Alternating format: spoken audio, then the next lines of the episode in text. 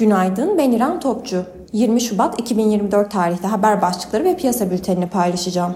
Çin bankaları mortgage referans faiz oranında rekor düzeyde indirime gitti. Fed'in faiz indirimlerine başlama tarihine ilişkin beklentiler ötelendikçe yatırımcılar para piyasası fonlarına para akıtmaya devam ediyor. İlk kez Husilerin saldırdığı bir geminin mürettebatı tahliye edildi. Discover'ı 35 milyar dolarlık bir anlaşmayla satın almaya karar veren Capital One bu yılın en büyük birleşmesine de imza atmış oldu.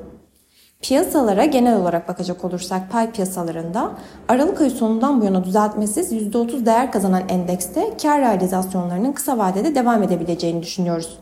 Birçok hissede ve endekste yükseliş potansiyeli sınırlı seyrederken mevduat gibi yüksek getiri potansiyeli sunan alternatif yatırım araçlarının Borsa İstanbul'da aşağı yönlü riskleri artırdığını düşünüyoruz.